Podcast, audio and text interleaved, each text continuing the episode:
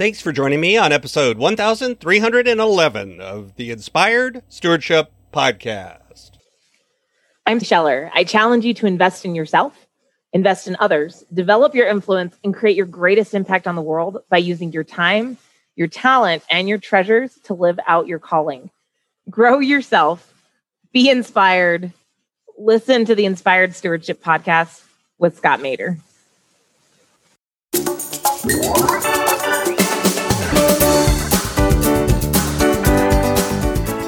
They are afraid that the women are mistaken, that something is wrong, and they go to check themselves. And all too often, that's how we receive the message of Easter. We hear it as one of death and fear instead of one of life and promise to return home. Welcome and thank you for joining us on the Inspired Stewardship Podcast. If you truly desire to become the person who God wants you to be, then you must learn to use your time, your talent, and your treasures for your true calling. In the Inspired Stewardship Podcast, you will learn to invest in yourself, invest in others, and develop your influence so that you can impact the world.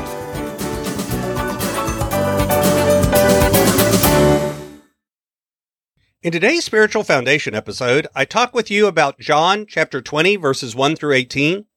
I share how the Easter story is about conquering fear to live, and I also share how it should be a return to home for all of us.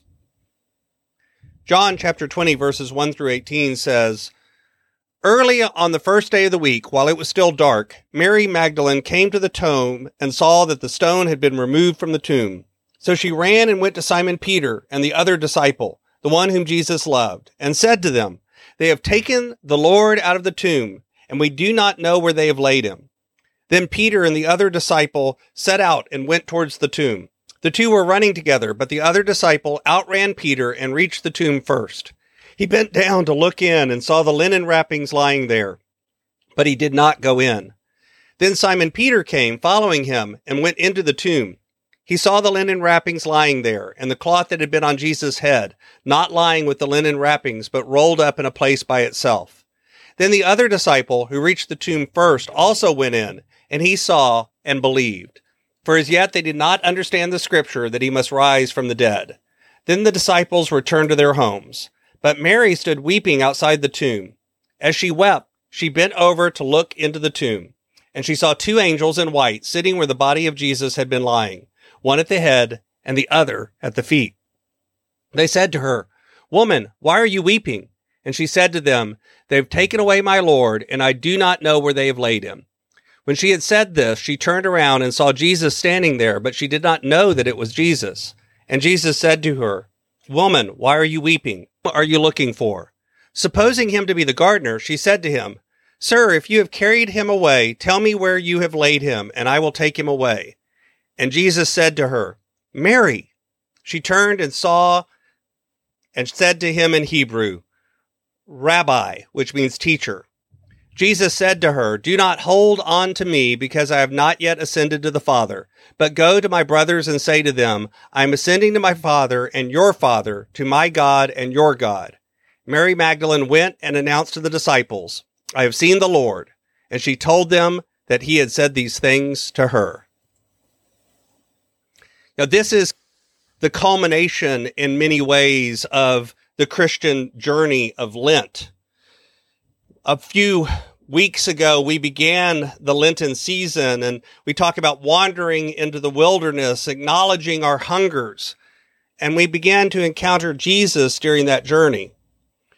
We came to him by night, confusing conversation about claiming life and heard all of these words and a promise of love that we cling to even in darkness or especially in darkness. We met Jesus in the middle of the day at a well that we went to, hoping that we wouldn't be noticed, hoping that he wouldn't see what we had done. And yet he told us everything we had ever done and he loved us anyway. And so we ran away and told everyone we knew, even those who we were avoiding by going to the well at noon. We heard and felt him rubbing mud on our eyes so that we could see what we had never seen before and whole new visions and vistas opened up before us. And even though those around us couldn't see and doubted that it was the truth and felt that we had lied about our blindness or something else had happened, we still reveled in the light and followed Jesus. And then the stone that we had been hiding behind, the stone that had blocked our way forward, the stone that cut off our air and crushed our hope was rolled away and we walked forth blinking in the light of life. He did this for us and we remembered and we cried tears of joy. And we hoped that he would stop and sit and set up camp, let dwell with us, but he kept moving forward. And we went with him because we wanted to follow the light. We wanted life to be there. We didn't want it to fade away. And we followed him waving palms in the air and shouting, Hosanna, save us, help us, claim us. We are yours. And we laid out our cloaks before him so he wouldn't have to walk in the dirt.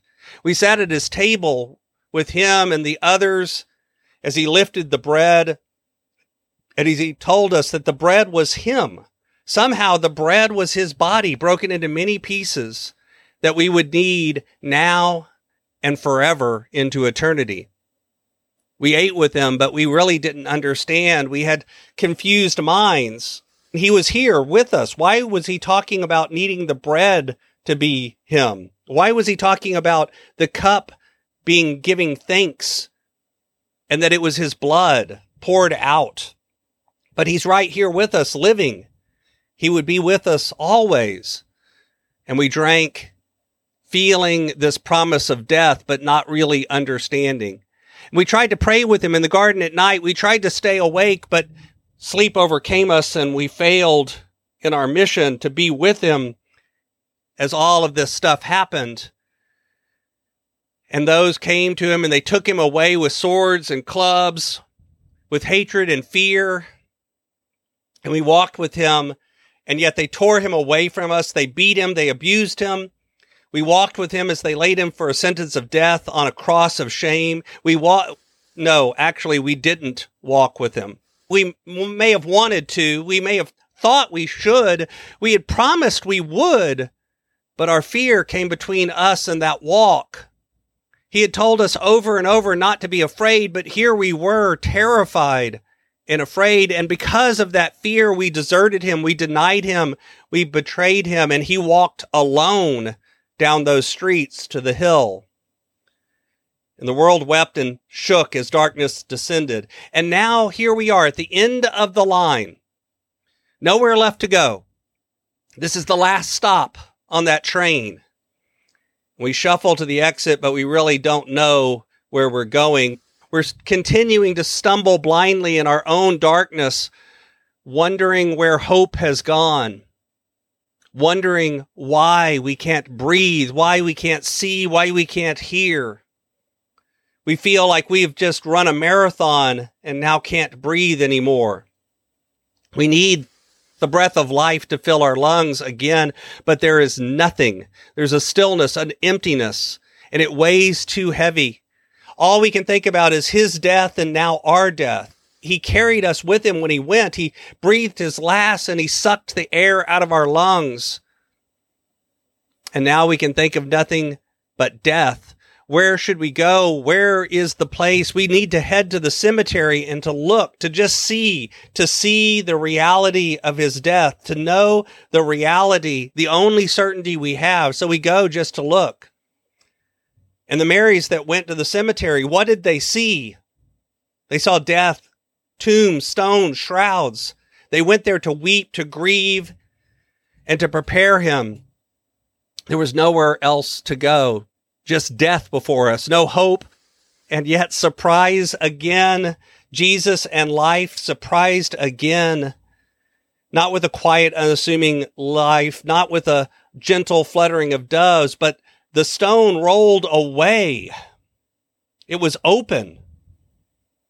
And when he spoke again, don't be afraid. See, the final actual nemesis here. The enemy here wasn't actually death, it was fear. Fear of death, but fear of abandonment, fear of failure, fear of disappointing others or those that we love more than life itself. If you think about it, we have millions of fears, some that we can name and many that we cannot. But here he's standing in the midst of the tomb saying, Do not be afraid. And he says, I know you're seeking me. I know you're looking for Jesus. You're looking for the person that's dead, the one that was killed, that's laid here, but there isn't one here like that. Because I am now Jesus the risen. I can give you directions. I can show you the path to home, the path back home, the path where you've run from, the fears that you're hiding from. I can show you how to conquer those. Go home and you will see me again. You will see me there in the familiar, and yet now it will look different.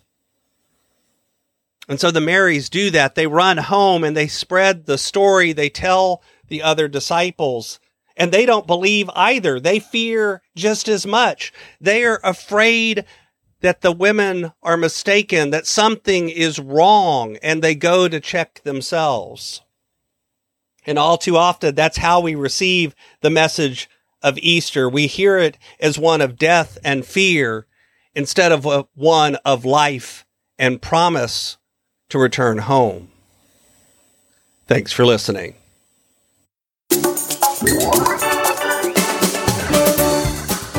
Thanks so much for listening to the Inspired Stewardship Podcast.